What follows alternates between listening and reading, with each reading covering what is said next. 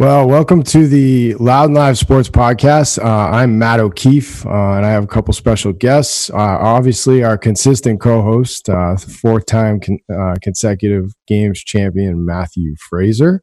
What's up? How you doing? Hey, buddy. And uh, we have Scott Stallings, um, and we're going to dig in on Scott today. And, and but I will start with Scott's a um, is it ten year PGA Tour Pro?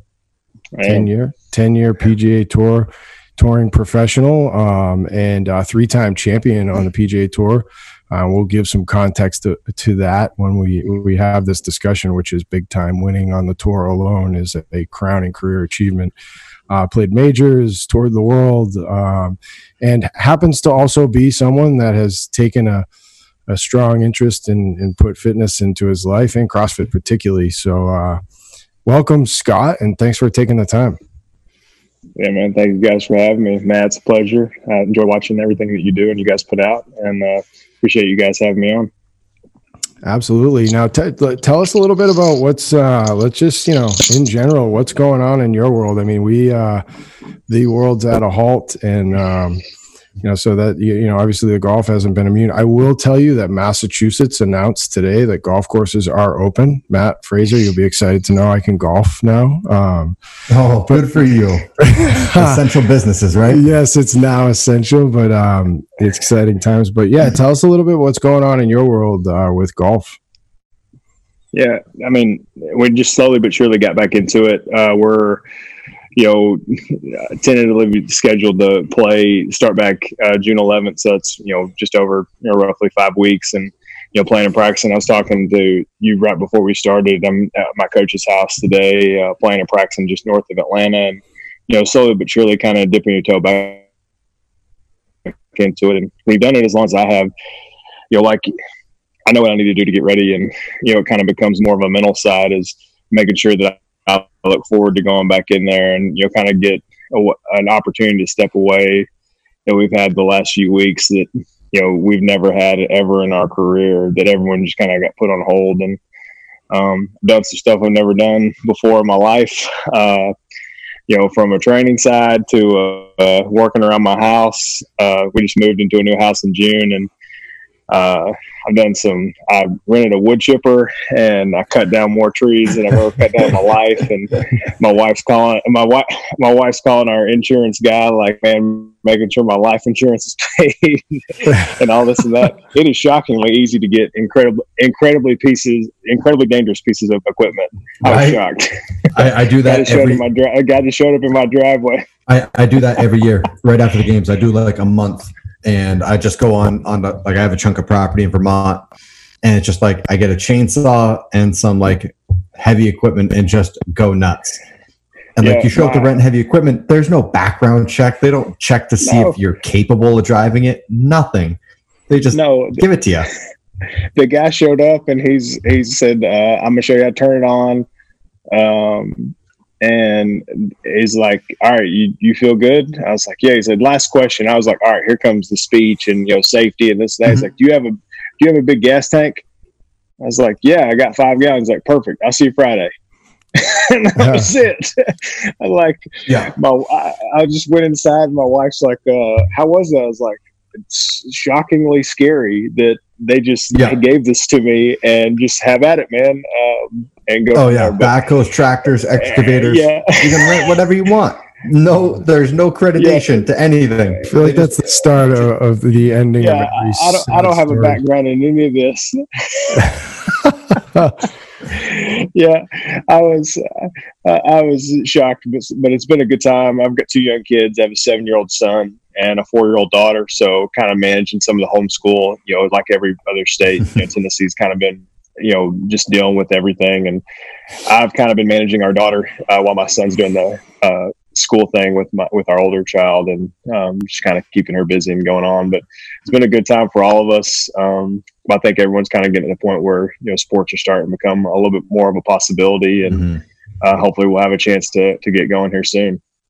What's that? Um, you know, honestly, I, and I'll have some t- training questions. Both of us will for you. I think it's what does that look like? You know, you know, obviously, you know, similarly for Matt, it was, you know, thrust into, I don't know, you know, when, you know, and, and certainly his lungs are required for you know his profession. So there's a there's a lot of runway on being fit or not. You know he you know he knows throughout his career on how to you know keep it a little and then bring it on. You know what, what is that like for you? I asked you this earlier. I said you know do you roll out of bed and hit it good? And you know hit it straight and where you want to like you know give some context i think a lot of listeners understand golf through television um, you know but you know i'm i love golf so i have a greater understanding of it but you know, I think they look at people like you and they're like, well, they just must hit it exactly where they want all the time. And obviously, there's a lot more to the game. But what does that look like when in a time you, you said you didn't hit balls for 30 days? Like, what is it? What is it like to get ready?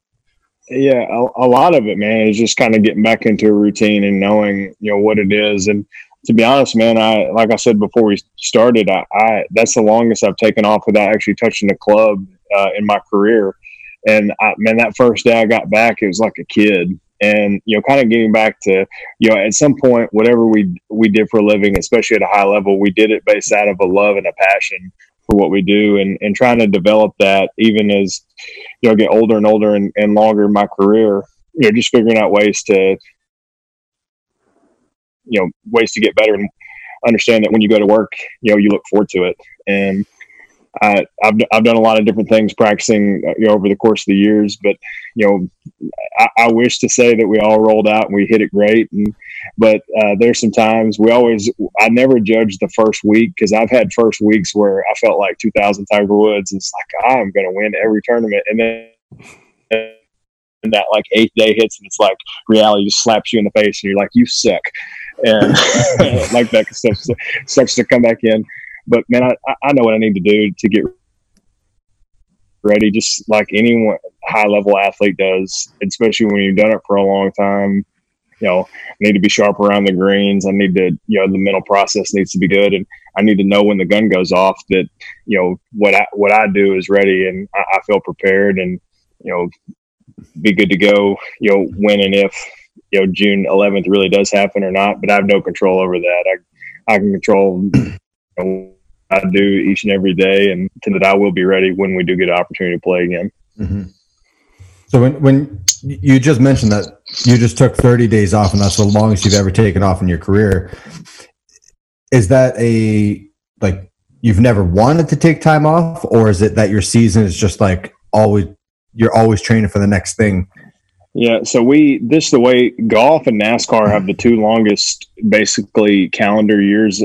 So we have the the regular season that goes from basically early September all the way through uh, Thanksgiving, and then we have a six five to six week off, and that's our longest off season of the year. Mm-hmm. And then we play through the playoffs in August, and then based on how you play, all the way into the playoffs, there's a there's truly a, a, chance where the FedEx Cup champion, you have off week, and the next week the season starts over again.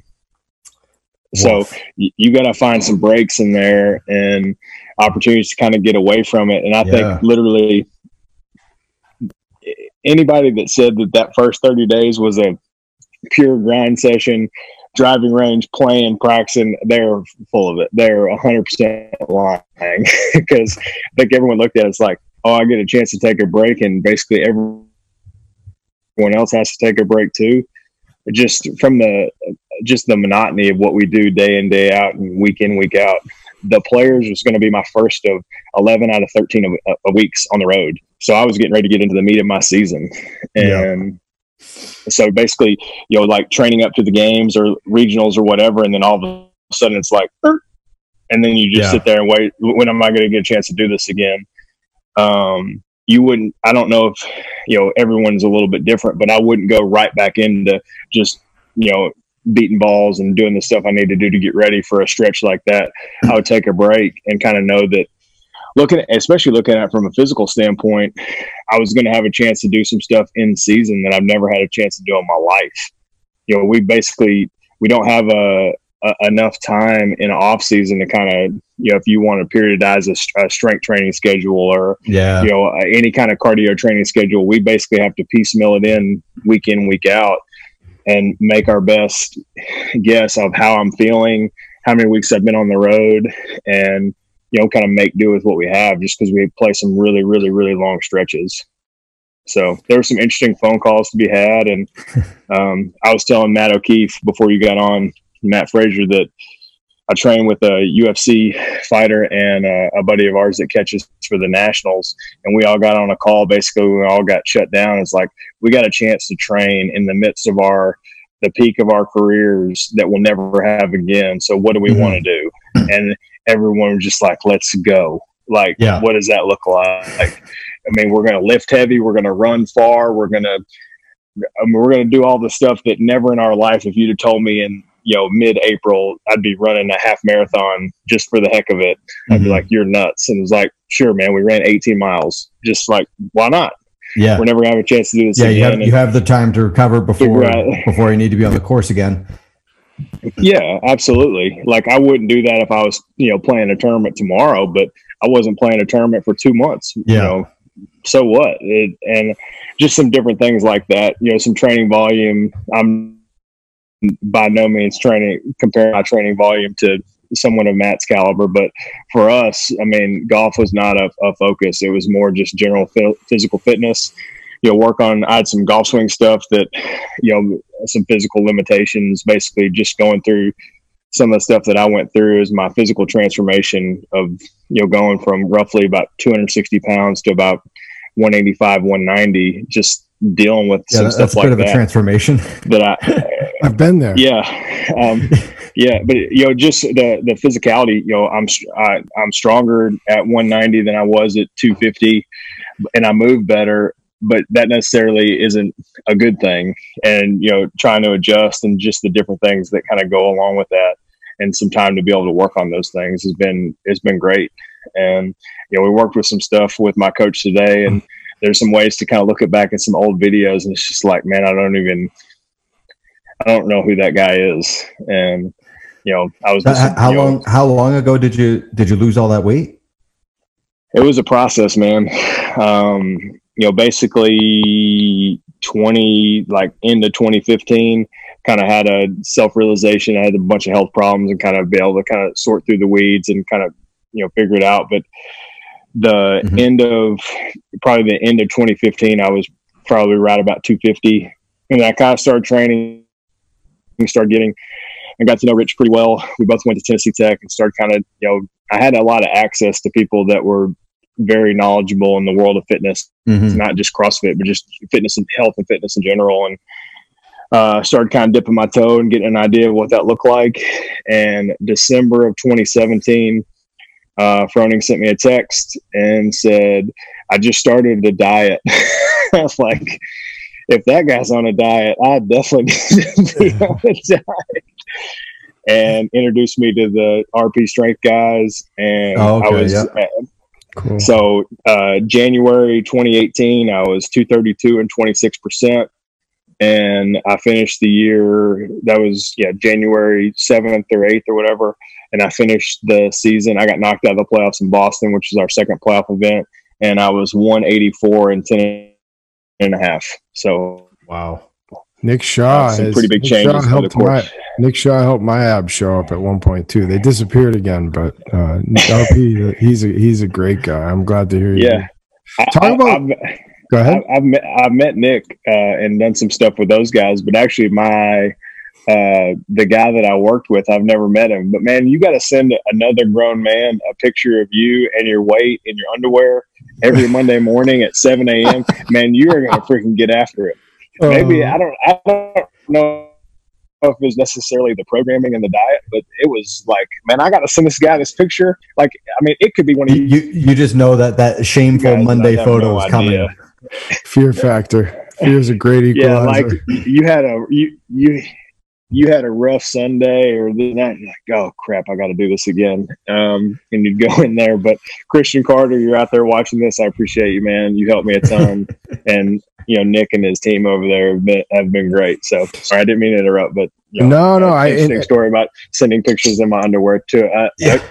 a, a complete stranger. You're, um, you're talking about something that I that I'd like to talk about because I think it's um you know I've been a fan of the the, uh, the, tour since I was a kid and you know I remember one of the first things I ever watched uh, one of my first sports memories is the Jack Nicklaus winning the Masters in '86 and um you know, I remember what a golfer looked like then, right? And and it was uh, very different than what a golfer looks like now. And you sort of, you know, obviously Tiger became this like you know physical fitness freak, and you know some would argue that has even debilitated him a little in his career. But you know, and, and uh, but I know the tour overall has changed in the body type and the training and it's nutrition based sleep. You know, everything is now something that you guys pay attention to. And you know that golfers in the, the seven, 60s, 70s, and 80s were smoking. You know, it was a big drinking crowd and everybody was just the shape they were. There wasn't a lot of fitness going on.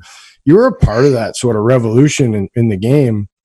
And now, you know, there's trailers that travel around with you guys that you can work out in before you you play. What's that like now? I know, like you know, Dustin Johnson's a freak. You know, uh, Rory loves to you know get after fitness, and he's Matt and Rory are both Nike athletes. Uh, um, you know, Brooks Koepka, those guys all work out before they play. Is that something you do? But like, what, what what's that transition been like? Is that what inspired you? Is it others? Like, you know, I know it's a big piece of the tour now. Yeah, I mean, whether they look like it or not, everyone's doing something. You can't have that much repetitive motion from just a physicality standpoint mm-hmm. and and handle the wear and tear, especially if you don't have the, you know, the almost like muscle endurance to just build up some resiliency. I mean, we're all going to deal with adversity, you know, all throughout our season. It's just kind of who manages his best. Mm-hmm. And, you know, and I've seen a bunch of Matt's interviews and you know anyone that trains at the the highest level. I mean, you know you're going to hurt. It's just who can hurt the less and the least, and kind of endure it the most. And mm-hmm. you know those guys ultimately deal with it and come out on top. And I, I think you know by no means we're comparing ourselves to that kind of physicality, but we have so much repetitive motion and uh, one sided activity, you just don't have enough time in the day to kind of counter that. So you do everything you possibly can in the gym and, and training room and stuff to just try to counteract those kind of things. I was working with the, PT this morning before I came to practice. I mean, I was practicing for probably eight hours today. That was my first like big day in a long time, and just try to make sure, that, you know, from a physicality standpoint, I was going to go in there and be able to get the most out of my day and know what that kind of looked like. But I mean, everyone's doing something everyone has different training goals or different training methodologies they follow, whether it's you know powerlifting or just general. I'm, i know guys that just follow bodybuilding protocols. I mean, they're just trying to, for whatever reason, that's their thing. And man, the the idea of cross programming and just the way that it worked, you know, sort of kind of came to me a little bit because it was different it was fast. It was basically the total opposite of what I dealt with every single day. Golf can be very long, can be very slow, can be very mundane. And the idea that I can go spend six, eight hours in a practice schedule and I can go in 30 minutes and literally not be able to breathe or even less than that in some mm-hmm. workouts. and mm-hmm. just learning how to um, just manage that. And that became super interesting to me. And I actually did a, an interview yesterday with a teaching instructor and I don't know if he was necessarily trying to bait me into, you know, hey, CrossFit sucks for golfers. And I just said, man, have you ever thought to a certain point that um, not everything in my life revolves around what I do for a living? And I just think that people see super high level athletes and they think 24 7, all I think about is my job. Mm-hmm. Is my job a priority? Is it something that I am passionate about and continually want to get better at? But there's also things I need to do to get away. And I mean, Matt, you can speak to this as well. You know, you know, you're the fittest guy in the world, but you're you're 24 seven. 365 days a year you have to figure out a way to get away from that and every yeah, I mean, person that, to I mean that that's something I'm I've been dealing with over probably the last year or two. Um, was you know after after my 2015 season, I just said like you know screw this. I don't want this to be my story, and so it's like I was like, this is a short period of my life. At the time, I thought I would have been retired for a couple years by now. So I was willing to go like, all right, I'm going to take one or two years and just do every decision is going to revolve around winning the games. And so my life became very simple. It was like, if there was a decision to be made, I only made the decision that was going to make me better at the games. But then, you know, three, four years in, you're kind of like, okay, like there's more to life than just this, you know, that like that three or four days uh, in the year, it doesn't define my life. I need to start doing some stuff for me. Um, so you know it's, it's starting to try to find that line of okay like this eight hours in the day is going to revolve around my career my sport competing and then i give myself a couple hours and then you know like this whole shutdown we we took like the month of april. It's yeah we were training but we went went to a buddy's lodge and you know we brought some equipment with us. And it's not we're not training in like an affiliate where we have anything and everything we need. But you know it was like okay well we don't have a competition for a while. Let's let's live a little bit of life for us you know? Um, but yeah 100% i mean people think that every decision every single thing revolves around that. It's like ah uh, no like i still got a life you know I, there's still some other interests in my life that i want to want to tend to yeah i think that you know by it's always in the back of your mind. I think anyone that does anything at the highest level, I mean, you're aware of it, but it's also too like, man, I, I you want to get to the point when you enjoy going back into it. It's like, man, I can't wait to get in that competition mm-hmm. again. I can't wait to hear my name called. I can't wait to feel that. But also, like, I got to take a figure out ways to step back. And earlier in my career, man, I'd go play six, seven weeks in a row, take one day off, right back to it. I'm yeah. Like, I, uh, uh, and, and, and in all honesty, man, I didn't know what else to do. I didn't, I didn't, there wasn't any priority. I didn't have any kids. My wife and I were just kind of doing whatever. And, um, so, you know, different things kind of come into life as far as how it flows along, but it's definitely been, you know, through this time, I think people have figured out a way to prioritize and you know figure out other things to kind of go into it. I remember talking to a friend of mine that plays on tour. Uh, he was like seven days in. He's like, man, I don't know how to just not go practice. Like, I don't know how to like, yeah, not. I don't know how to sleep past eight and uh, not you know train and practice and you know play thirty six holes a day. I was like, I do. I do. No, I mean it's it's funny but, though. Like when, like when that's your routine for years, like I know for me, it's like when I take an off day, when I take a complete rest day, I don't do anything. I love it. Like I live for my rest days and I do nothing because, and I, I'm able to enjoy it because I know the next day I'm right back in the grind. I know that, okay, in like when I wake up, it's like I got whatever it is, 14 hours and then I'm back to training. But then if I take, if I take a second day off, then it's just full depression. Like I, I, I don't know what to do. I don't know what to yeah. do with my time. I don't know how to relax. I don't know how to sit still. It's so foreign to me. Um, but yeah, that, that was one thing. It was interesting that you said, you know, I want to make sure that when I come back from my off season, that I want to go back to training. I want to go back to competing because that's something I've said for years. You know, I know I'm one of few that takes a proper off season. I don't do anything. I don't have a diet. I don't have a sleep schedule. I don't train, stretch, nothing. I step away and it's never a set amount of time. And it's always like when people ask, How much time do you take off? I say, I take off time until I want to come back. Sometimes it's two weeks, sometimes it's two months. And and basically I take my off season until I hate myself, until I've gotten too fat.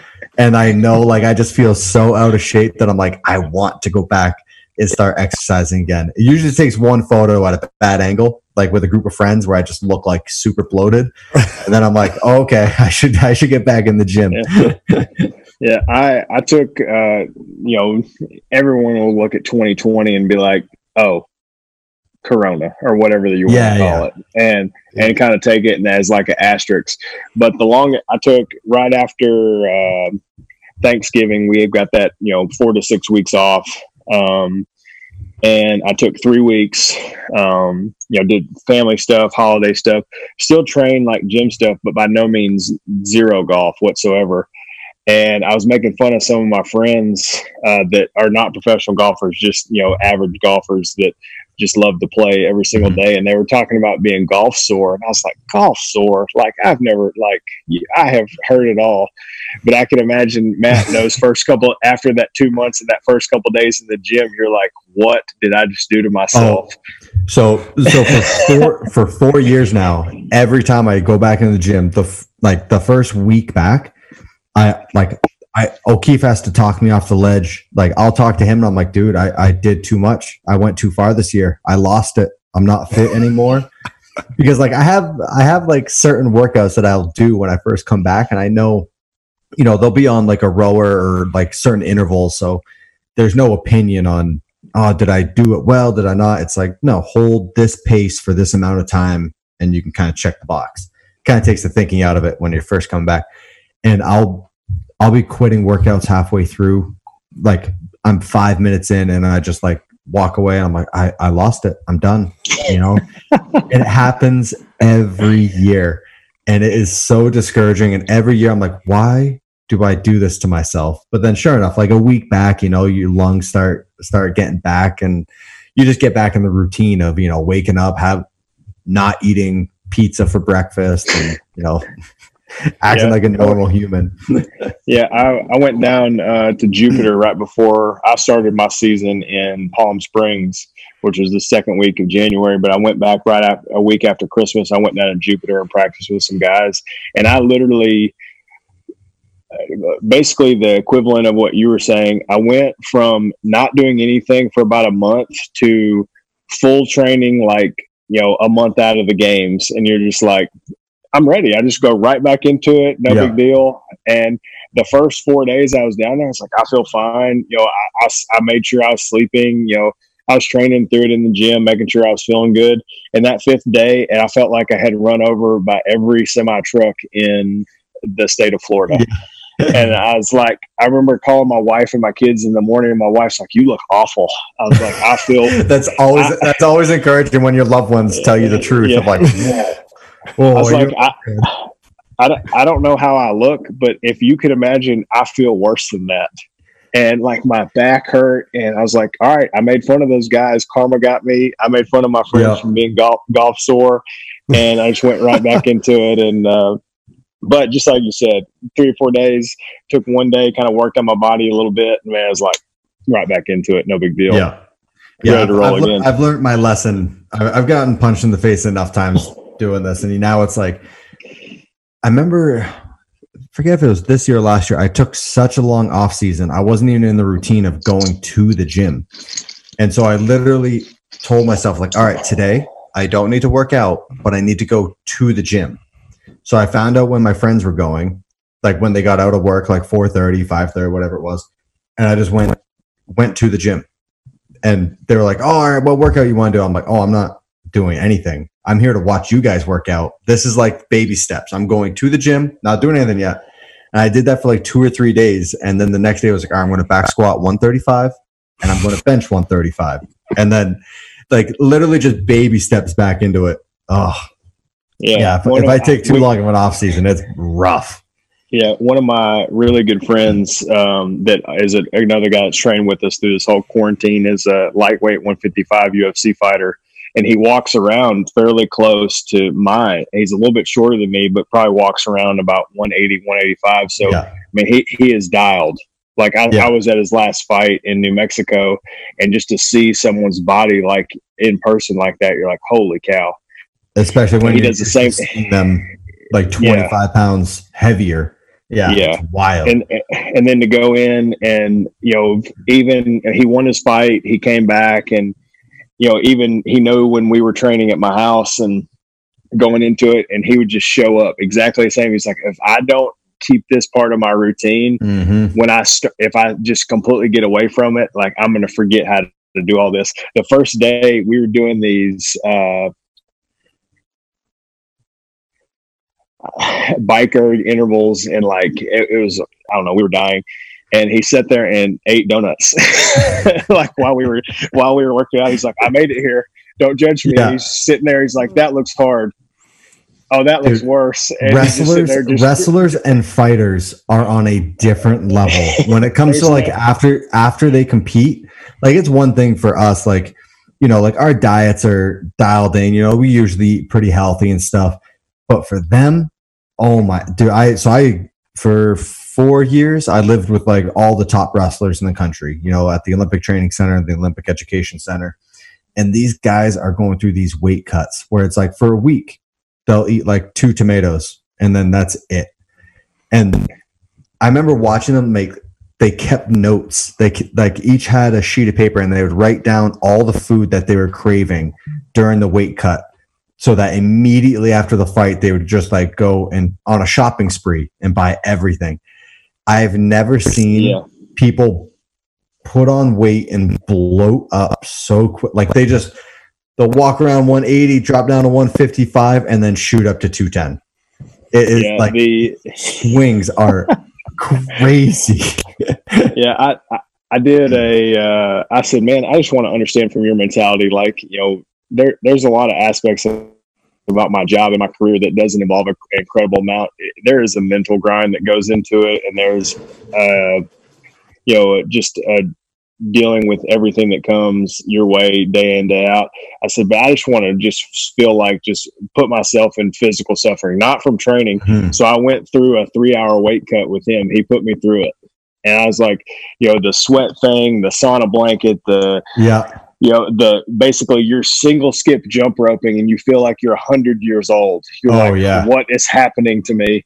And I just, I just wanted to feel like how to just mentally get through that. So how, how much how much weight did you lose in that three hours? It, it- 10 pounds. Ten pounds. Isn't that Yeah. crazy to know that you're Yeah. physically capable of doing that? it, it, it was it was incredible man um like but just like you said those guys are completely di- different animals but Yeah. one of my buddies last fights we went with him we got a pla- we got a place in town that we go eat at. And we had we we after he fights we go to this one place let us know that we're we're coming in. And we it was you know one o'clock in the afternoon we had one beer at lunch and we flipped a coin to see who drove home because we all felt so bad.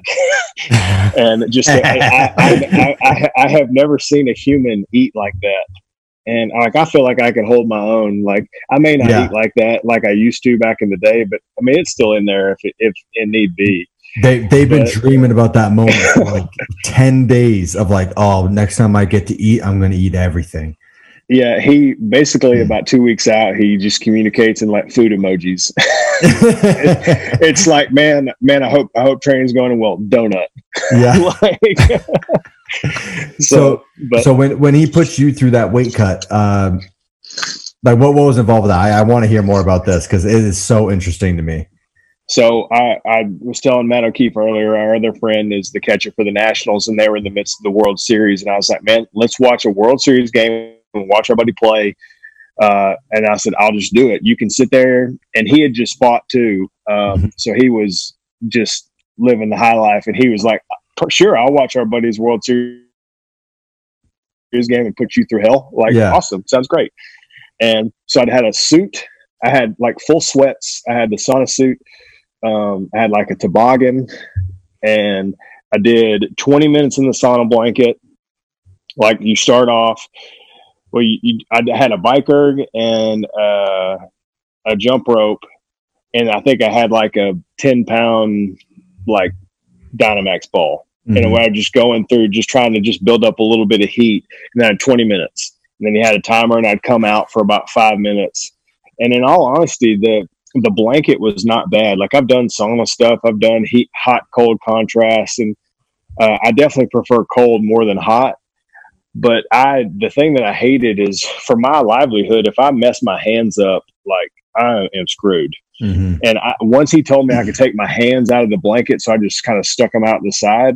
I felt like I could do it a long time, but I guess you know he's done a million of them. So he, after three hours, he kind of knows like, man, if someone's never done this, this guy's about to feel really bad. Yeah, yeah, yeah.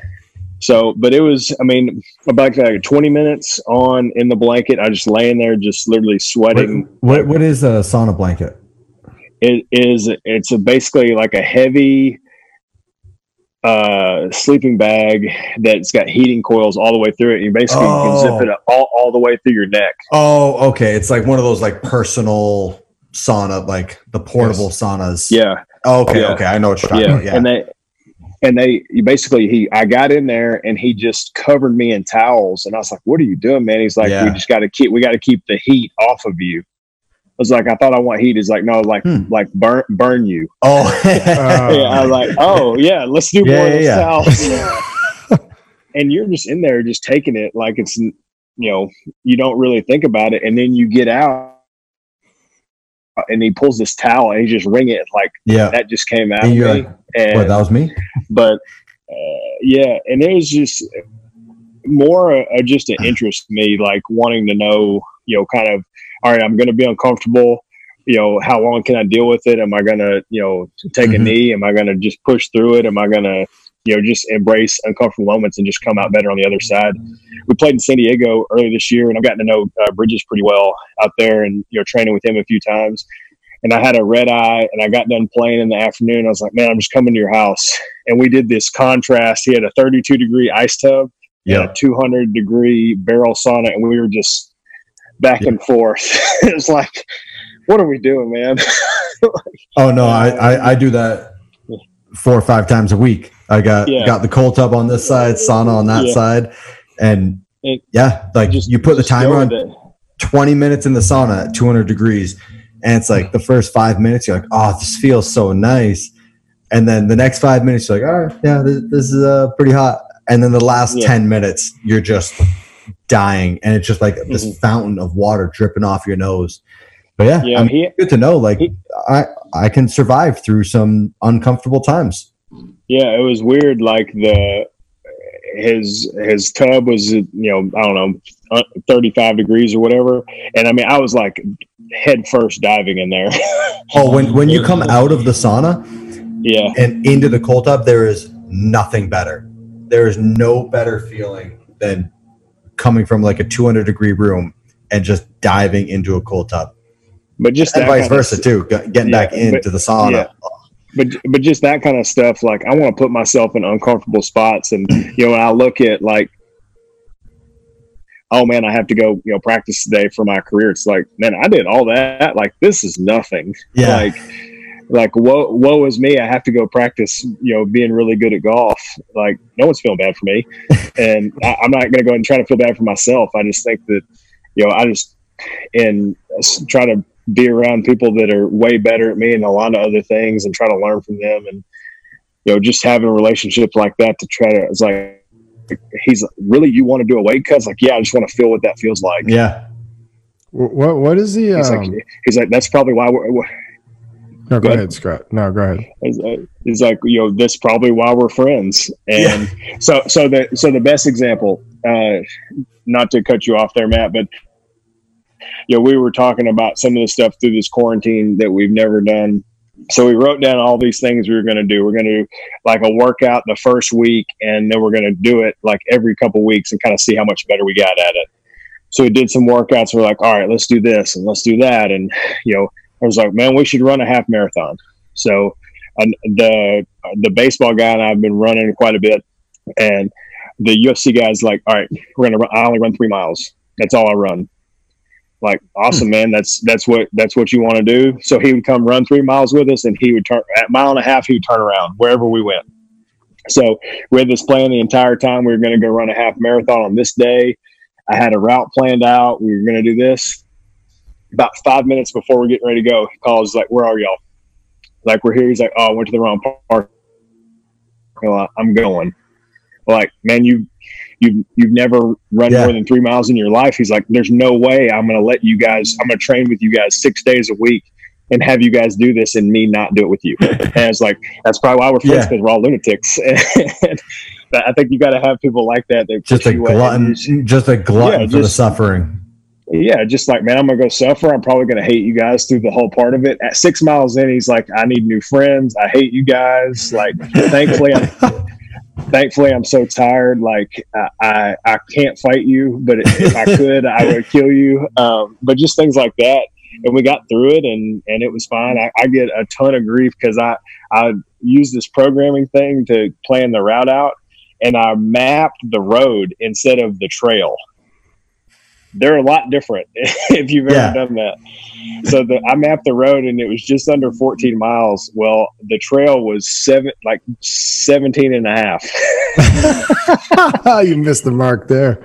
yeah, we, we, we finished, we finished, we got through it. I've still never heard the end of it. That was like three weeks ago. And, uh, but it is what it is. But just stuff like that. Like you got to find people around you, no matter what you do, you got to find people out there going to push you to get better. And Yeah. I've been very fortunate to have those guys in my life. I want to ask you a little bit about the road in general. Now you're about to get back at it, and you know you said that you're about to embark on a 11 out of 13 week stretch. You know, I'm a road warrior. I travel a lot, I travel every week. Um, so I, I sort of know a little bit of, of it, but, um, what is that like? Um, uh, and I do, I have some questions about sort of team when it comes to that too, but what's it like to travel like that? You know, you're now, do you invest in six weeks away, never come home? Uh, that's, you know, physically grueling, mentally tough, family separation. Um, you know, when, you know, and Matt, like when they go like Sunday, the tournament's over, you know, Monday is the start of the next tournament from a practice round perspective. And there's a thing in the golf tournament world there.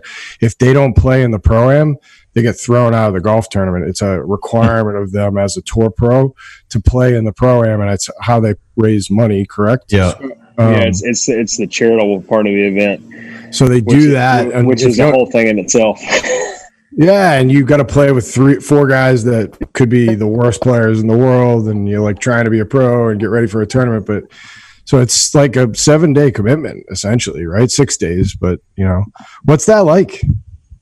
Yeah, I think a lot of it, you know, as you know, Matt was saying he did, you know, four years ago. It's different than it is now. I mean, it's the same thing for me. You know, I travel differently than I used to. My family traveled with me for the last seven years, um, basically probably ninety percent of the time. Now, predominantly now that my son's in school, I travel by myself a decent bit. Uh, you know, I have a different set of priorities. You know, now outside of golf, like you know, sleep and recovery is important, diet, nutrition is important, training is important. So I, I, basically I know golf is is is what it is in terms of like when I go to the course and I do this and that, but I want to have as much control as I possibly can outside of that. Mm-hmm. So I mean I stay in a lot of houses, uh, Airbnb, home away, whatever you want to say, and you know try to figure it out so I can maximize you know my oper- my time off the course to make sure I'm ready to go when it is. But a lot of it's trial and error. A lot of it's experience and understanding like what works best for me. Um, I, I like when I go West Coast, uh, I always go probably so. For instance, we go our first tournaments in Dallas. That's a one hour time difference, so I'll go Monday morning super early, uh, and and get there and have plenty of time through the day. I'm one hour doesn't bother me at all. But that West Coast, the three hour, the long travel day, and everything, I'll go at least a day or two earlier than I normally would, yeah. just purely just purely to get acclimated and and kind of go in, get off the plane, go run, go do something to kind of get going, and then slowly but surely kind of get where this is normal. Mm-hmm. And mean, that all comes with experience. Everyone has a bunch of different ways how they do it, and it's not necessarily wrong or right. It's just what they feel like is truly best for them. And um, I've seen a bunch of different. I've made a ton of mistakes. Um, I've learned from a lot of different guys that have done it a lot longer than I have. But but honestly, it's about maximizing your your prep time as far as when you're ready for when Thursday when your name's called. You mm-hmm. go from there. Like the the things you've picked up over the years to help help you travel, help you recover. Like, do you do you play those cards pretty close to the chest, or like, are you fine talking about them? No, I'm very fine talking about them. I'm, i think that, you know, I'm not an expert. Um, I have a lot of people that are close to me that are significantly better in a lot of aspects from a health standpoint, from a training standpoint, from a, and I by no means got to this point by myself. And, mm-hmm. um, but I know what is the biggest point for me um, is just understanding my body and you know what just like I was saying about practice and prep as far as this off time to get ready the same thing goes in a tournament week. Like I know what I need to do my hips I need to know what I need to do you know from a golf swing perspective I need to know what I need to do from a practice perspective. But from a body standpoint sleep is a, a huge priority. Trying to wake up mm-hmm. and go to bed at the same time.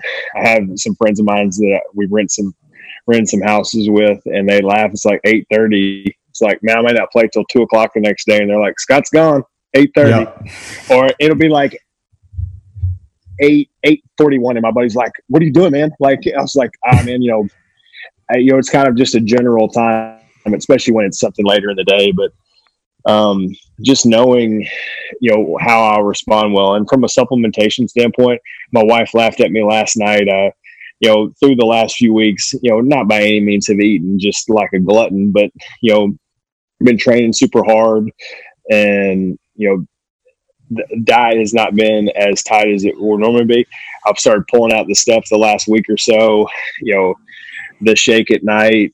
You know, mm-hmm. the, uh, the just kind of the supplementation routine through the training and the practice, and just kind of the long days. She's like, "Here we go." Yeah, and it's just like clockwork. Just like you were saying about packing your bag and getting into the gym. It's like I pulled it all out, and it's like when that stuff comes out, it's like the reality steps in. Is all right, we're going back to work. Yeah, and this is what that looks like. And I, I rely a lot on routine, and that's a big part of it.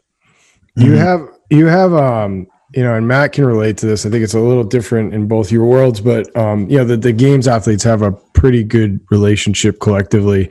They don't necessarily train a whole lot together, um, you know, because they're so competitive. But I think golf is unique in that matter, and we've seen a lot of that emerge, especially in the last five years with some of you know the top players in the world you know vacationing in the bahamas together and being so close and but you guys help each other out like with putting strokes and swings like is is that more stuff that you see stick out in the media because um you know there's these isolated incidents or is that very common are you guys all kind of helping each other out you know people have talked about you know I mean, God, Rory McIlroy speaks of everybody that's helped him with putting that are other players that he's competing at that week. You know, is that a thing or is that just like isolated incidents? No, that's definitely a thing. I mean, I've got some guys that um, one of my closest friends on tour is a guy named Scott Brown. He's from Aiken, South Carolina, and you know he's in a similar boat to me. Like his family's traveled with them. Our kids are roughly the same age, and we went on a trip, basically a couples trip with them in December. And he's like, "All right, man, you know, I'm trying to do everything he can to like get him away from the golf course, and he's trying to like." I said, "Man, I can help you with some golf stuff if you can help me with training." I mean, dude's lost like 25 pounds, like writing his own program, like, you know, kind of getting him going, understanding like mm-hmm. the difference in, you know, from strength days to metabolic conditioning, just to, to, the whole understanding of how to just take one workout and make it look 10 different ways. Yeah. Yeah. And yeah. just a, just a programming and, and it's been really cool to kind of see the the transition and going. And I mean, the guys that I let speak into my life about my my golf game are are small, but they have unfettered access and they can go in and say, "Man, you you're you look really bad at this right now. You know what's going on? Maybe you're aware of it, maybe you're not." But I mean, the same thing. They would let me speak that into them. Now there's few guys like I can care less. Like, so what if that guy looks really bad over it? I'm not going to say anything. But the guys that I'm super close with, man, I call, I see something on TV, even in an event I'm not playing. It's like, why are you doing that? You look awful. You know, maybe you think about doing this. It's like, man, I had no idea. Like, especially the guys that that you play a lot of practice rounds with, and same thing, man. You're training with a guy a lot. You kind of know their tendencies and know mm-hmm. what they're looking at, and you know, start to see ways to kind of help them improve and and maybe some things that they're unaware of and they can't necessarily see with their own eye mm-hmm. and kind of point it out. But uh, you know, I'd say most guys are fairly cordial. I'd say some guys aren't necessarily go out of their way. I mean, it's not necessarily a, a secret. Like, man, there's 18 holes in the ground. We're all playing the same thing. It's just who can go out there and execute the best. Mm-hmm. And you know, the same, Matt, the workout's the same for everyone. It's just who's going to go out there and execute the workout that day to the best. Like yeah. it's not some like rocket science here. Um, yeah. And I've, I've always I've always chalked it up in the CrossFit spaces to uh, that none of the competitors have physical contact against each other. So like I, I remember like playing football in high school. Like I, we were never competitive or anything, but like there, there were certain teams like one guy gets a cheap shot on your quarterback or something like that, and then it just the resentment builds and it's like oh we're gonna get them back and you hit them with the cheap shot and then just boom boom boom boom boom and then there's a huge team rivalry and everyone hates each other. Whereas with what we do in competing, well we yeah, we're all doing the same workout. We're all doing them at the same time, but his performance has no effect on my performance and there's no cheap shots or anything. So it's it's pretty hard to build up like a resentment or like get to a point with another competitor where you're kind of at each other's throats, you know? Um, so I, I yeah. yeah, that's interesting to hear with, with kind of your world that it's kind of similar. Yeah, it's very similar in, in regards to like I mean, you, you, may have like a, a one off every now and then where there's a personal incident that happened that, you know, for whatever reason. Oh, of course. Yeah. I mean, there's, yeah. there's definitely people always ask me like, you know, who's the hated person in CrossFit? Who's the most loved person? All this stuff, and it's like you know, there, there's going to naturally be like little groups of guys or girls or whatever that just get along for whatever reason. You know, they've spent more time together because they share sponsors, so they travel, so they've gotten to know each other over the years. You know, uh, you know when regionals was a thing, you know they they always saw each other at regionals every year, so they spent more time there. You know, there, there's going to be friendships throughout there, and then there's going to be the people that just for whatever reason just rub someone the wrong way, and it's not that one person did anything wrong. It's just like you just kind of see how they conduct themselves in an interview, and you're like, oh, no, don't like that person. Um, but there's really no one that it's like where everyone just like, you know, just it's a mutual agreement between everyone where they're like, yo, we hate that guy. Yeah, it's I, not really a thing. Yeah, I, would say you know a lot of that for us has to do with the media, and man, I just don't deal with any of that stuff. Oh, I, mean, I, I could, I, I could I understand that you know they they serve a purpose, but when it comes to like individuals, like this is the black sheep of the tour, this and that's like man, like that's that's one of the 150 best golfers in the world. Like the the point of how he's gotten himself to that like should be worth enough. You know what he yeah. chooses to do with his on the course or off the course antics. That's up to him. But you mm-hmm. know, kind of from a competitor and uh, a a fellow player's perspective. I think there's always a level of respect to, like, if you've gotten to set yourself to this spot, like, you know, we've all earned it. It wasn't given to any of us, and I think that that. Yeah. Whether you love or hate someone, there's always there will always be the level of respect just because we've all earned the spot to get to where we are.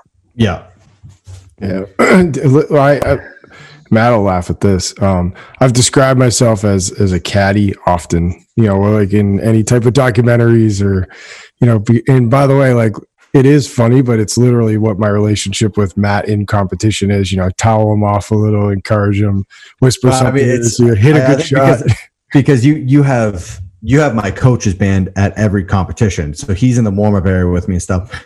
And so people have asked like, "Oh, are, are you Matt's coach?" And he's like, ah, like technically, yes, but no, not at all. He's like, no, I'm, I'm, the, I'm the guy that carries the gym bag, gets the Gatorade, you know.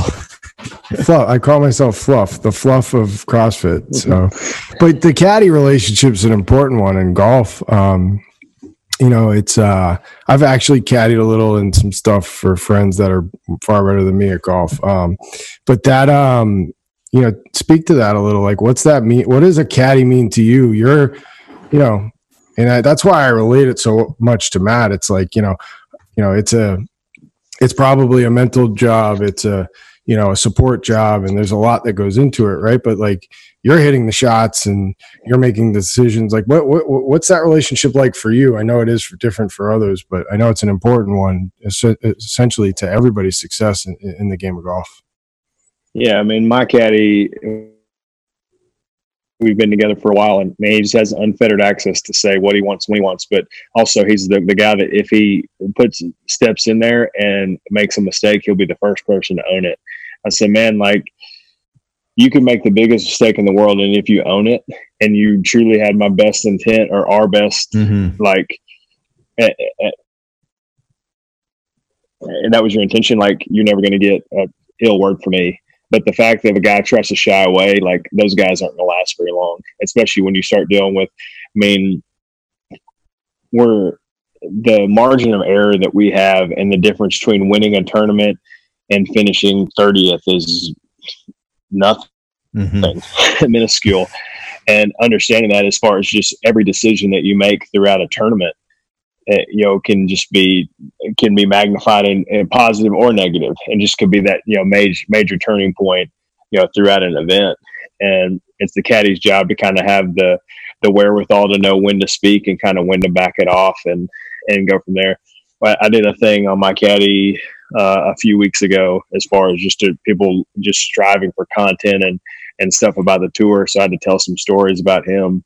And he lives in dallas. His name's john. He's a great guy and um, his you know we started working and kind of get back into it and get a great week of prep and working way into it and just for whatever reason got off to a horrible start in the tournament and I, I bogeyed the first four holes of the event, just like out of nowhere. It's like, wow, man, just like punch in the face, like.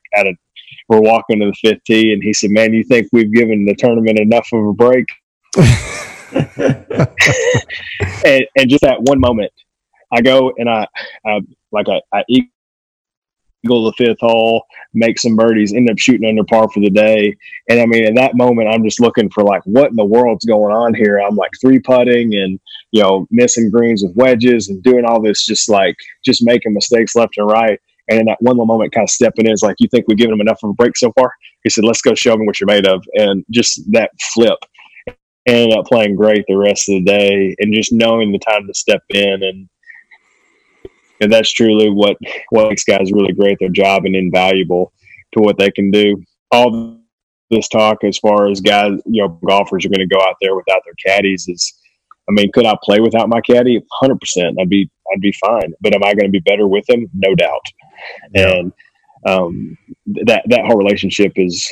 It, there's a lot more that goes into it than everyone sees him as just a bag carrier. The fact that he carries a bag for a living is literally, as far as a job requirement, is like a hundredth on the list. Yeah. That's just something that happens. You have to have a bag and you have to have clubs. That is just something that goes along with it. Everything else goes with a lot of our personality and how we interact with each other. Mm-hmm.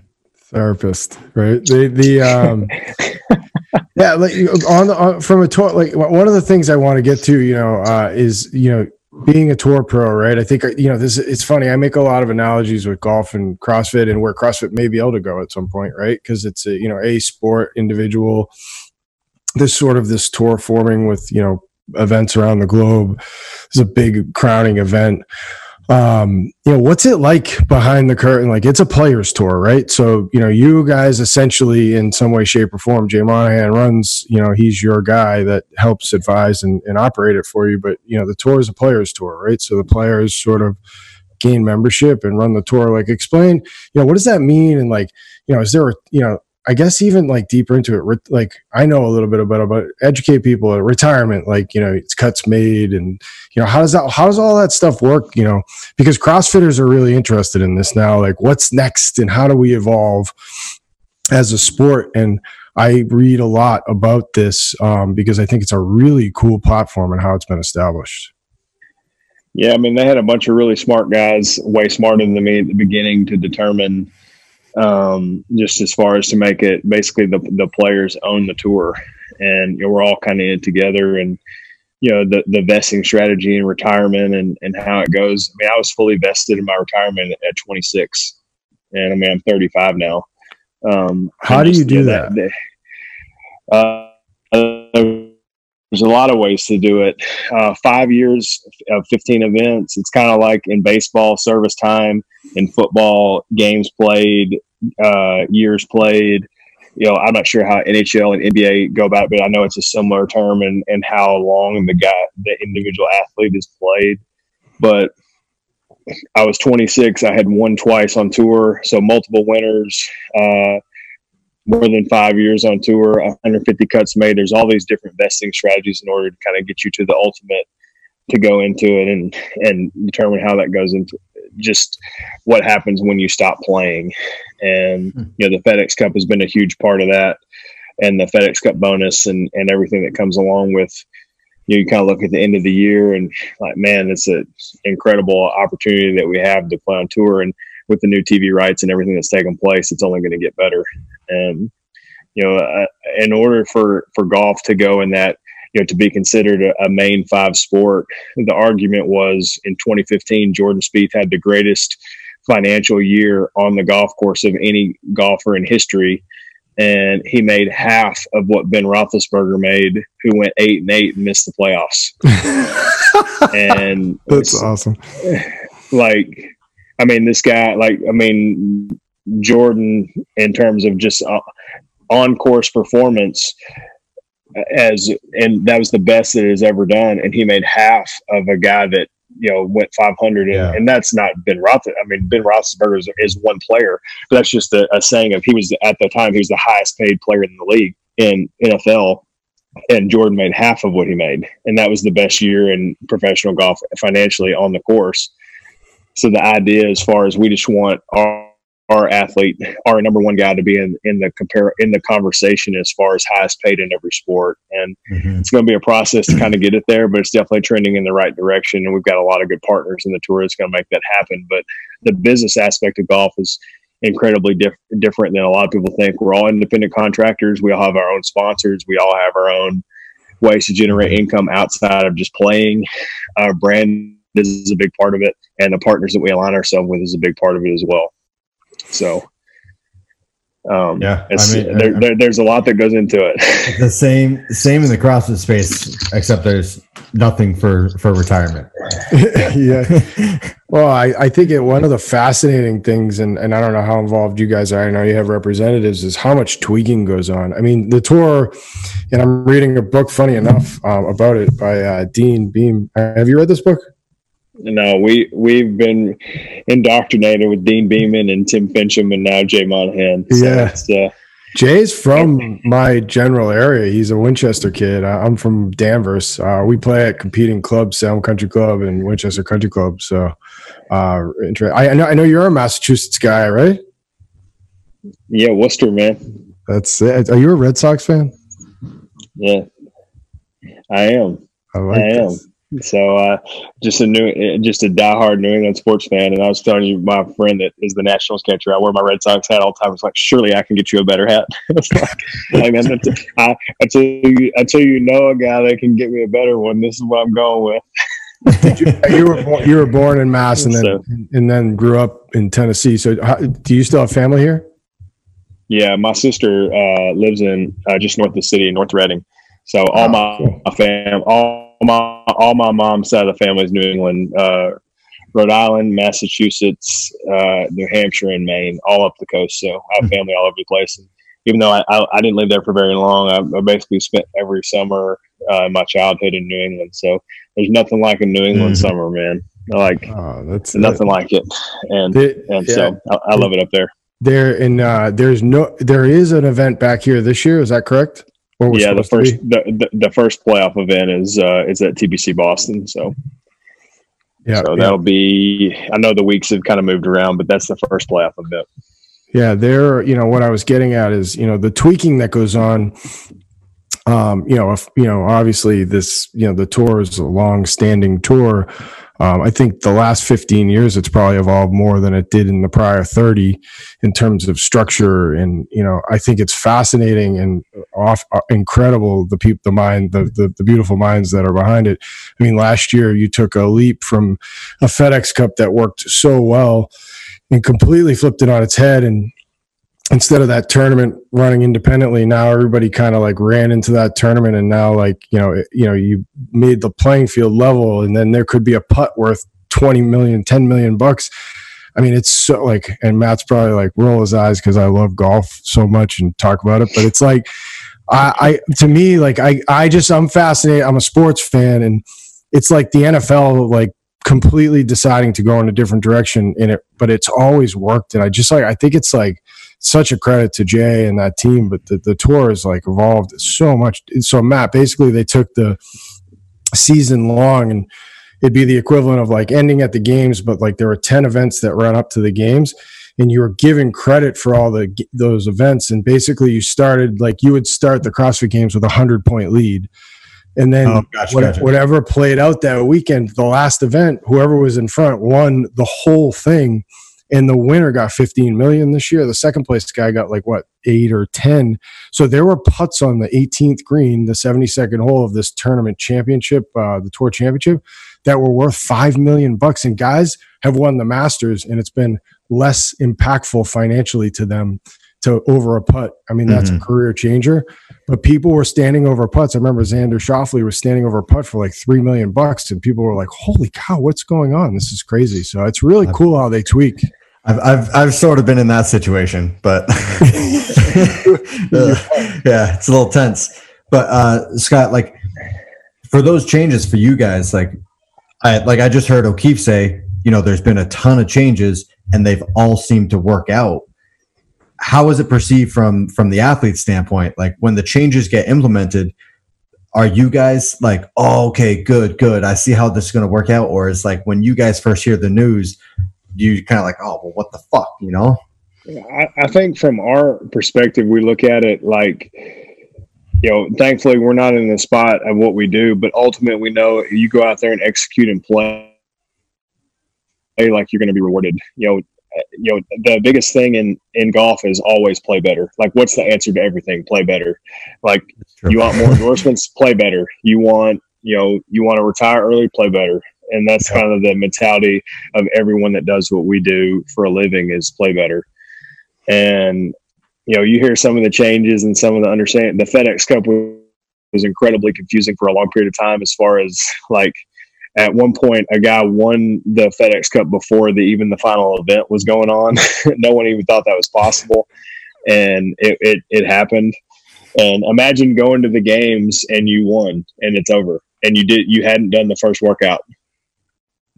Oh, oh like he had yeah, won the FedEx Cup before he even got to the FedEx Cup. To the final yeah the, the yeah. finals. So oh, you did wow. those you you did all those events. Basically you just dominated through the first however x number of events. Mm-hmm. and you get and the, the, the games are, are are the version of the fedex cup. yeah, yeah, yeah. And, and you won. You could come dfl in every event. And it's like Matt Fraser champion good job man yeah, let's. Oh, Keith, let, us work on that. Let's get that. Uh, I like the sounds of that. you know, right? I'll bust my ass all year to coast to coast through the last event. Any sort of structure in place is going to be the Matt Fraser rule. How do we make sure yeah. Matt has to compete in the last event? yeah, I just think different things like that. Um, you know, ultimately, we play a sport that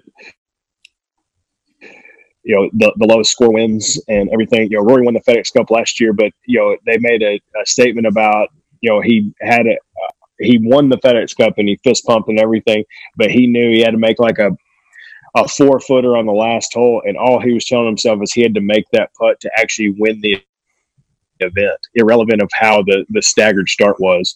If he made that putt, he won the event outright, as if everyone started flat you know he was going to win the win, win the FedEx Cup, win the event. But even if everyone started at level par, he was going to win the event, and that was his cool. goal.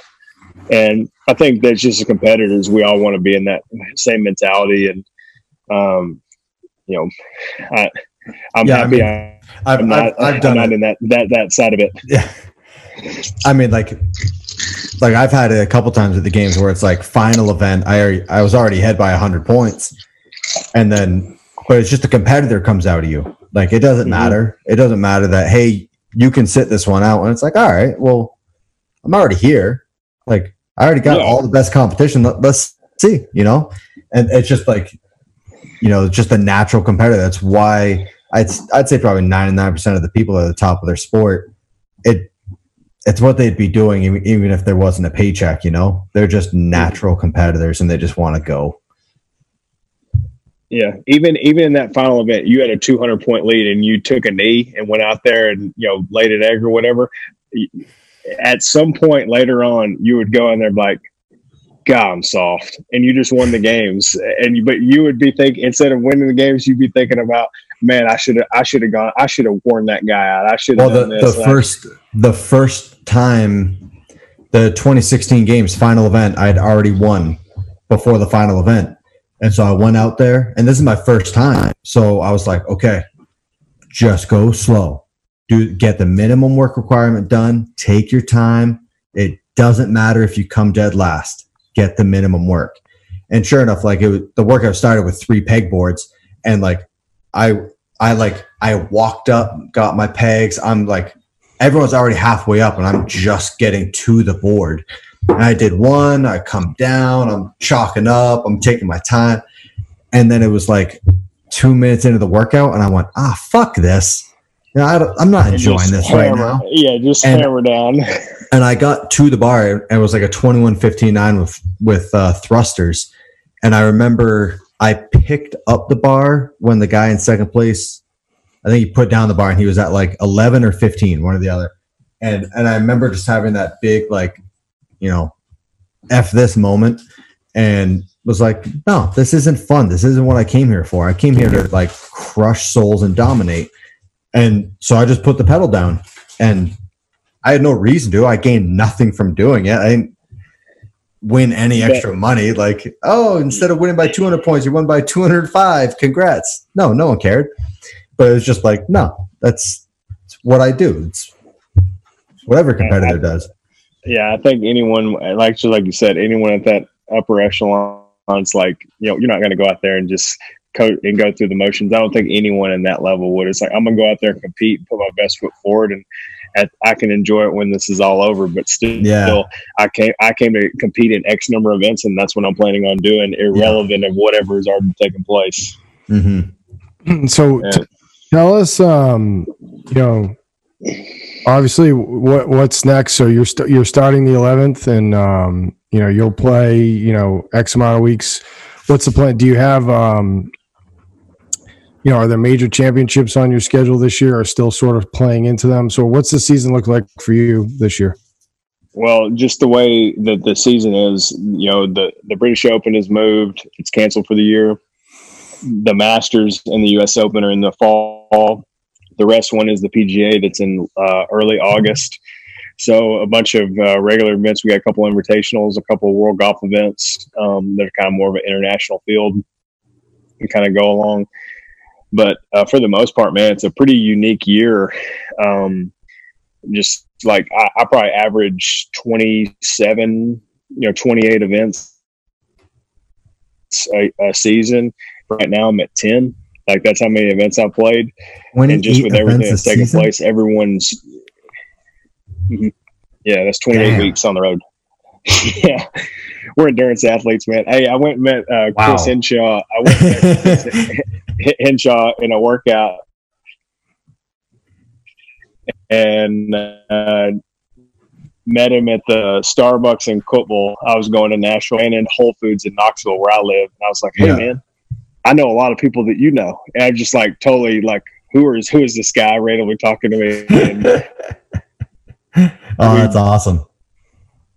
So started talking back and forth. I knew my my my time. I knew my best 500 row. I knew my you know my best 5K. I knew all these numbers in my head, and I'm like, all right, I'm, I got ready for him. And the first question he asked me, he said, "How many hours you stand a day?" I'm like, "What?" Yeah. I just want to know how many hours do you stand in a day. I'm like, I have no idea. And he's like, Well, just think about it. And I said, Well, I think about this. He's like, You're an endurance athlete. I was like, That's the nicest someone thing ever, everyone's ever said Yeah. to me. So, but uh, just I mean, Chris, Chris is in a league of his own. Yeah. yeah, but just the volume of what we deal with uh, uh, over the course of the season is kind of what he was getting to in his point, and hmm um, just kind of being ready for that and knowing that you know when there's a chance that just with the way the season and the playoffs go, like I could play a lot of golf in a very, very, very short amount of time, and just being mentally and physically ready for that, you know, if and when that does take place. Good. Mhm. Well, you know, we um first of all, thank you for coming on. Um I probably, you know, I could talk golf with you for days maybe offline and you can answer all my silly questions. But no, I really appreciate it. Big fan, have been a long time, even when you were 265. Um I used to be, I used to be that same weight. I went from 250 to you know 185. I we're we're, we're brothers in that regard. But I um appreciate you coming on. Uh it's great to catch up with you. Congrats on all your success on the course and off with uh, weight loss and you know changing your life through fitness. And uh, you know, wish you the best of luck the rest of the year. You got a couple fans here that'll be following and, and rooting you on all the way. And hopefully, we can get out to see you play uh, sometime locally. Uh, maybe when you make it up here to Boston this year, I'll sneak my way on through the woods, even though they won't let fans come on. Yeah, that'd be awesome. I appreciate it. You're a huge fan of what you guys do in the sport of CrossFit and just fitness in general. And uh, you know, hopefully we'll have a chance to do some more here in the future. But I appreciate you guys having me on.